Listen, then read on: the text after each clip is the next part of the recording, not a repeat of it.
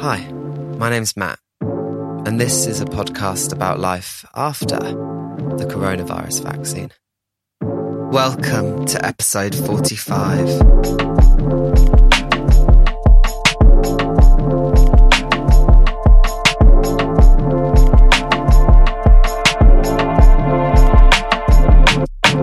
It's Wednesday, the 8th of December, just after half past six in the evening, and we've just had another Downing Street press conference. Today is a day that, until this point at least, has been dominated by the story of a Christmas party in Downing Street last December. An apparent cheese and wine event that happened at a time when people across the country were giving up so much to follow lockdown rules. And whilst I could easily spend the whole of this week's episode expressing the fury and frustration that I and many others feel about this situation, I will restrain myself for now. As we've heard this evening, the evidence is clear. Omicron is here and we need to slow the spread of it whilst more is understood about it and whilst more people get better protection from booster doses of vaccine. This new variant of COVID-19 is, we expect, much more transmissible and may at least partially escape some of the protection that vaccines provide.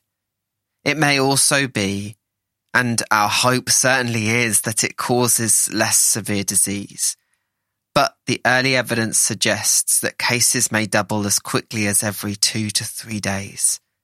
And so we're expecting a very large number of cases and and there simply is enough that we don't know yet to urge caution. Because when cases increase so quickly, we cannot wait for hospitalizations and deaths, indicators which take two to three weeks or more to catch up, because by then it may be too late. So from next week in England, we're being asked to work from home wherever possible to wear masks in more places, including most indoor public spaces, entertainment venues, but weirdly not hospitality, and to show a COVID pass for access to larger events and venues, and to test daily if we're a close contact of positive cases. When it comes to mask wearing, I've made my feelings pretty clear. It seems so blindingly obvious and like such a minor inconvenience that I think it's ludicrous we've not had wider mask mandates in place all along. We have fines for making our parks unclean by dropping litter, even if there's not a policeman on every park bench handing out fines for every piece of rubbish dropped. So to mandate masks in law seems so obvious, even if we're not able to enforce them in every place at every time. It makes our expectations, and the value we place on keeping our air clean clear. And they work. They really work. Research from Göttingen and Cornell universities published in the PNAS journal shows that mask wearing reduces the risk of catching COVID by 90% in some circumstances whilst a study in the British Medical Journal shows that widespread mask wearing can cut COVID rates by 53%. So, no complaints on masks from me, and please, wear one. I can only speak from my own experiences, and I have been mostly working from home anyway since this pandemic began. I continue to do face to face teaching and workshops, and these will certainly continue throughout this plan B. Although we'll see what the situation is in January and if some kind of plan C is needed, which impacts this. Vaccine passports, I really don't know all that much about. Large events that need them and a night out at a club, I mean, just feels so like they're not on my radar right now. I guess if they can help, then great particularly if they encourage vaccination take up. But I don't really see how that can be the case if you can just put a lateral flow test result in there instead. I know other countries, America in particular, have really pushed forward with vaccine mandates in workplaces and the like, but I can't speak to what effect that has. So it's plan B for us here in England. And I think for the first time in a long time, things feel much more unstable and uncertain. But I do feel much more boosted in confidence to continue with life thanks to my booster vaccine. And unlike back at the start of the pandemic when we were wondering if we need to wash our shopping and quarantine our letters for two days, we have so much more knowledge in our arsenal about what can help keep us safe. I myself have built up little habits of things I barely think about anymore. Walking into a room and opening the windows. Putting on a face mask as I leave the house or at least when I walk into a shared indoor space having some hand sanitizer around just to keep my hand hygiene good throughout the day. Things which mostly I don't have to think about and which we know are effective.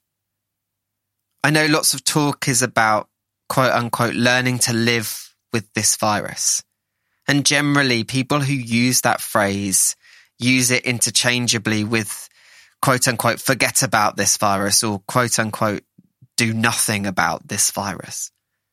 Whereas for me, I feel like learning to live with COVID has been about finding things I can do to help keep myself and others safe, whilst letting them get in the way of life as little as possible. Masks, fresh air, clean hands, all very easy. And with most of the general public, a little bit of extra space is a very desirable outcome regardless of the status of the pandemic too. It certainly feels like, for the first time in a while, that I'm not so sure I know how to live with this virus as I once was. It feels like all this uncertainty around Omicron is adding to a more general sense of uncertainty and worry. And it comes at a time when we're heading into Christmas, a time of year that already can feel quite high pressure, but that after the disappointment of last year's, feels even more precious and valuable, and therefore the pressure to not F it up is even higher. So I'm not sure I have too many answers. I'm sure they will come over the weeks ahead. But I know I'm feeling a little extra cautious and thinking about keeping my eyes on the prize of getting to celebrate Christmas with the family this year. And if that means being a little extra cautious, even a little too cautious, but just for a few weeks in other areas of life, then so be it. It's worth it.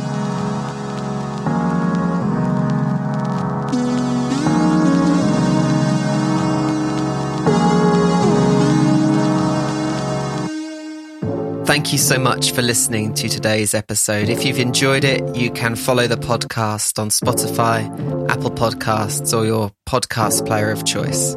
You can find the podcast on social media at Life After Vax, V-A-X, on Twitter and Instagram. And if you'd like to reach out for a more meaningful connection, you can drop me an email. Hi at lifeaftervax.com. Until next time.